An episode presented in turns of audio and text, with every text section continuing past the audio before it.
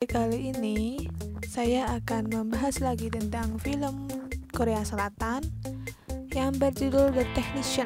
The Technician adalah film Korea Selatan tahun dua ribu empat belas. Ji Hyuk adalah seorang chef cracker yang tinggal dalam kehidupan kelas atas dengan mencuri barang-barang antik dan perhiasan. Di satu tim dengan peretas jenius Jung Bi, perencana Go In dan sesama teknisi lain untuk mencuri seratus lima puluh miliar won atau setara dengan seratus lima puluh juta U S dollar yang tersembunyi di bea cukai Incheon, dan mereka harus melakukannya dalam waktu empat puluh menit. Oke, nggak usah lama-lama, langsung ke pembahasannya dan intro.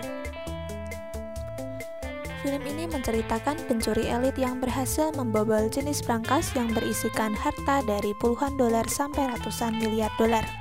Aktor dalam film ini Kim Woo-bin yang berperan sebagai Ji Hyuk. Selain dalam cracker elit, ia juga ahli dalam strategi dan juga bisa membuat tiruan suatu benda. Sempat ia berhasil menjual patung unik tak lain adalah hasil replika buatannya yang laku kisaran lima ratus juta won di suatu lelangan. Lalu adegan berpindah ke seorang detektif bernama Gong. Ia sedang menangani kasus kejahatan yang dilakukan oleh Presdir Jo. Ia mendapatkan informasi dari mantan angkutan yang mengungkap kejahatan Presdir Jo.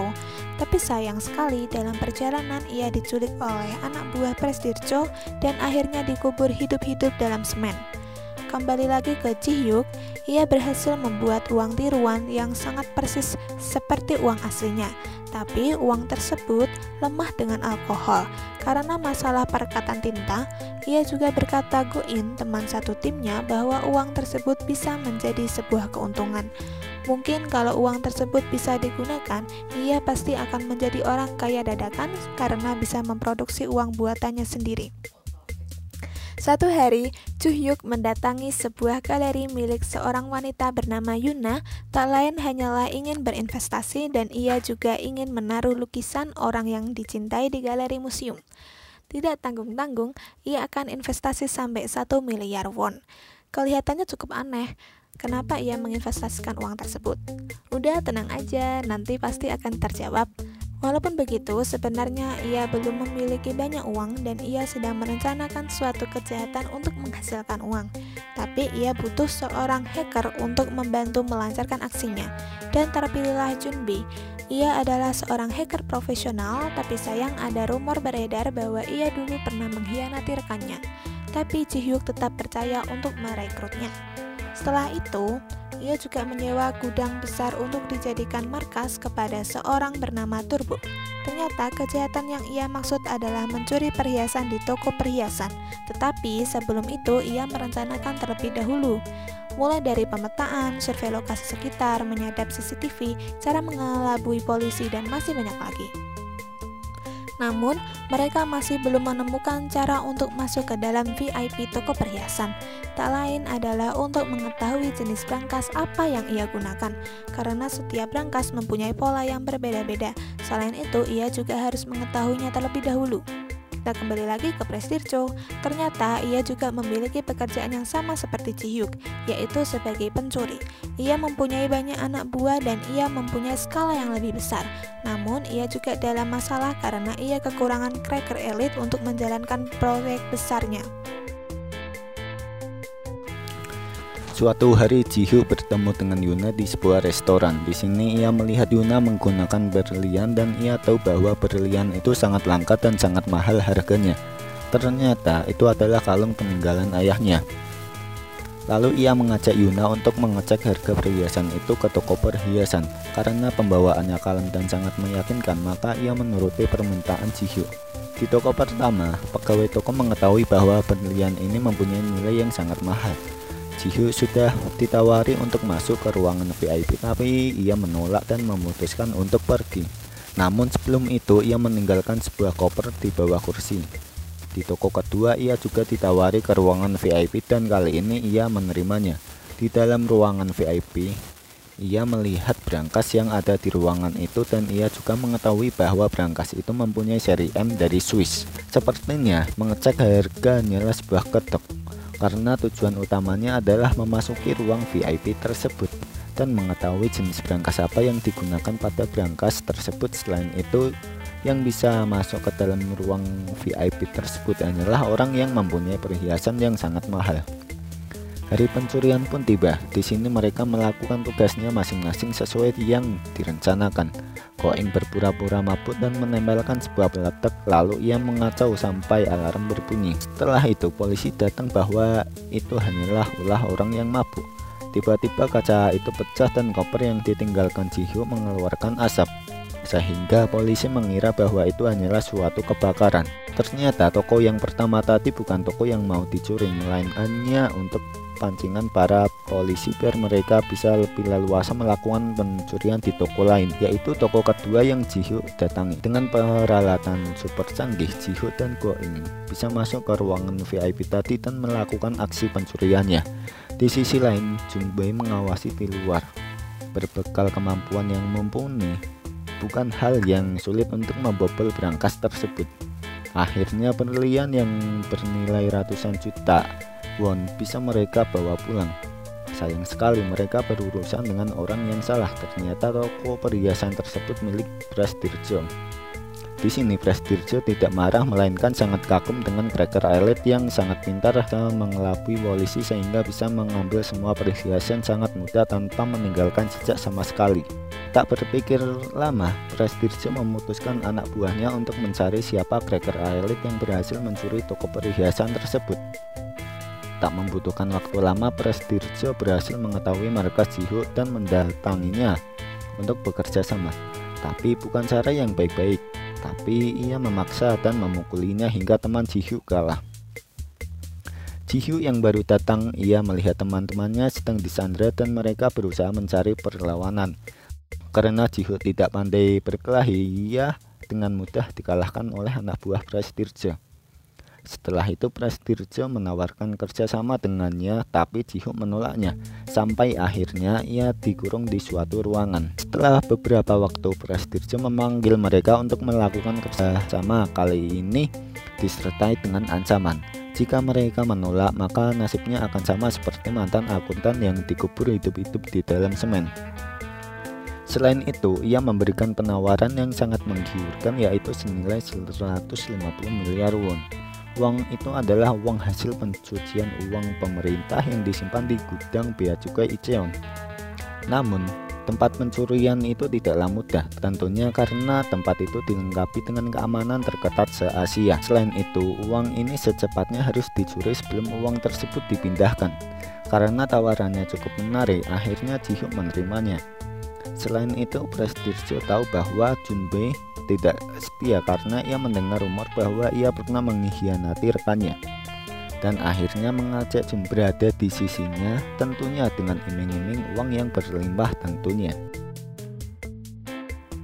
Adegan berpindah ke Ji Hyo yang duduk seorang diri dan flashback ke masa lalu, di mana ia duduk di tempat yang sama tapi ditemani bapak tua di sebelahnya, tidak lain adalah ayah dari Yuna.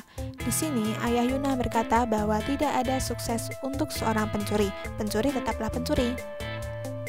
Keesokan harinya, Ji Hyo ngobrol dengan Yuna di jalan. Mereka membicarakan tentang investasinya di galeri yang pernah sempat saya bahas di awal film.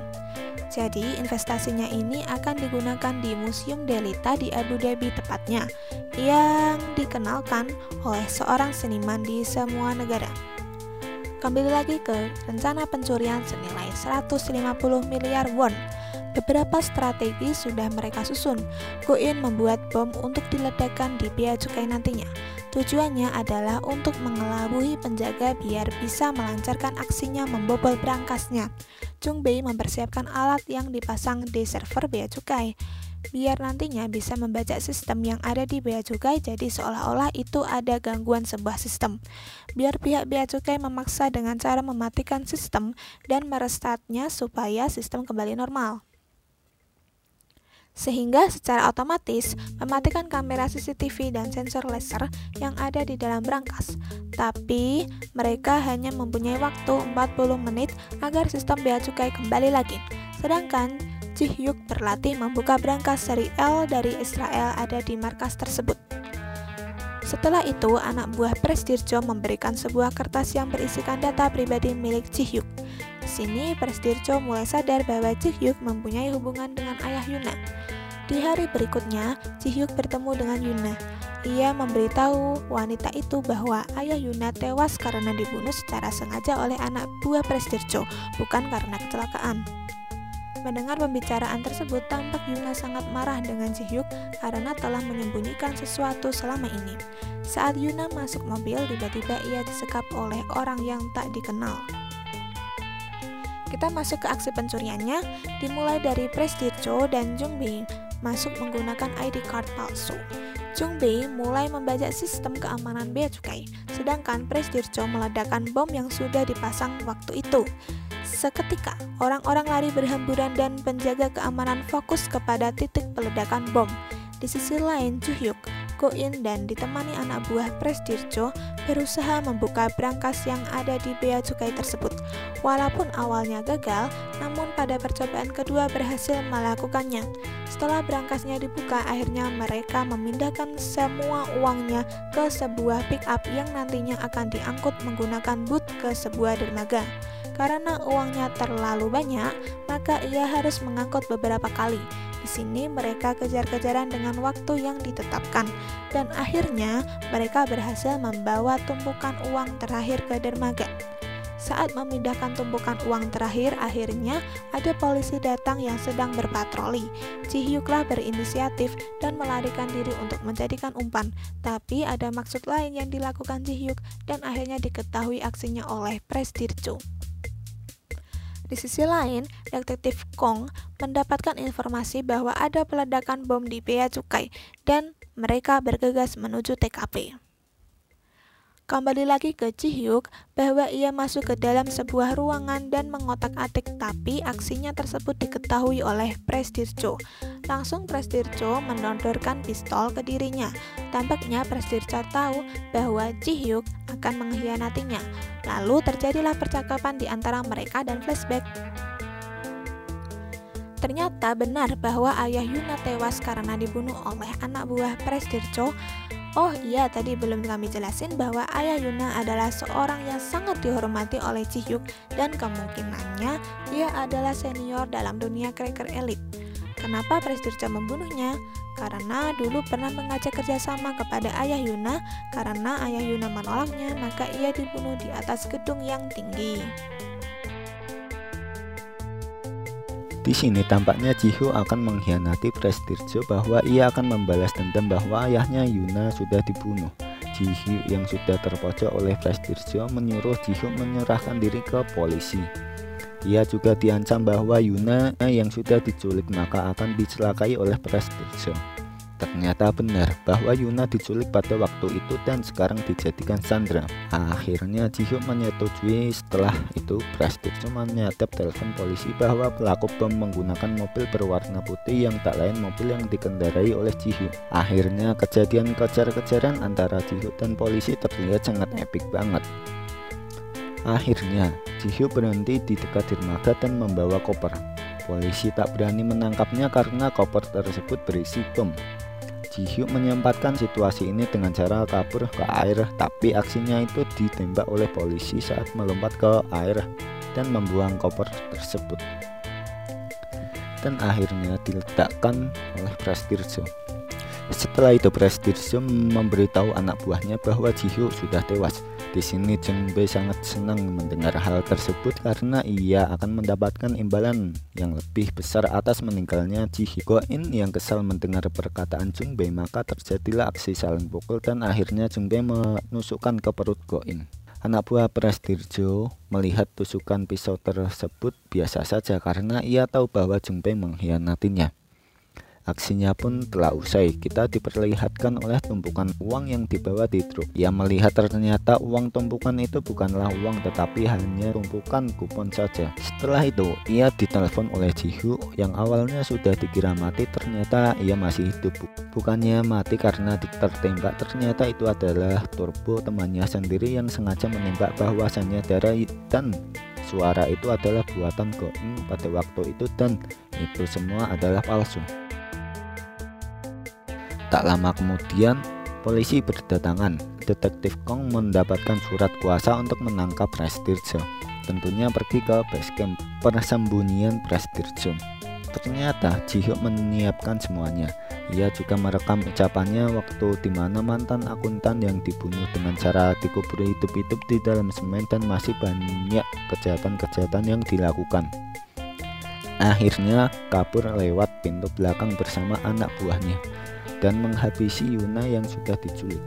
Namun ia berusaha kabur, tapi aksinya dilihat oleh detektif Kong, langsung dikejarnya. Tak lama kemudian kita diperlihatkan Yuna terikat tangannya, tiba-tiba didatangi seseorang dan diselamatkan. Seseorang tersebut adalah Jin Bae. Ia berpura-pura berkhianat atas arahan dari Ji Hyuk. Oh ya, kenapa dulu pernah nusuk Ko Ing? Ternyata itu juga settingan. Sebenarnya ia menusukkan dengan pisau mainan, dan darah yang keluar itu adalah juga darah mainan atau darah palsu. Lalu diperlihatkan Ko Ing dan Jin Bae kembali ke markas. Ia berpura-pura menjadi polisi dan mengambil uang yang ada di truk tadi.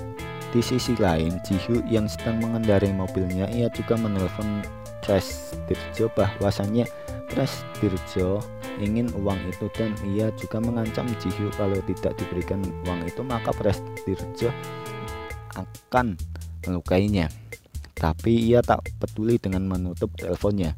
Tak lama kemudian Ji Hyuk menabrak mobil Presdir Jo. Setelah tabrakan terjadi, Presdir Jo terlihat sempoyongan dan mengembalikan kalung milik Yuna, dan Presdir Jo berusaha untuk melawannya, tapi aksinya tersebut percuma karena Ji Hyuk tidak mudah dikelabui. Akhirnya Turbo datang menjemput Ji Hyuk dan Ji Hyuk mengambil kalung lalu pergi.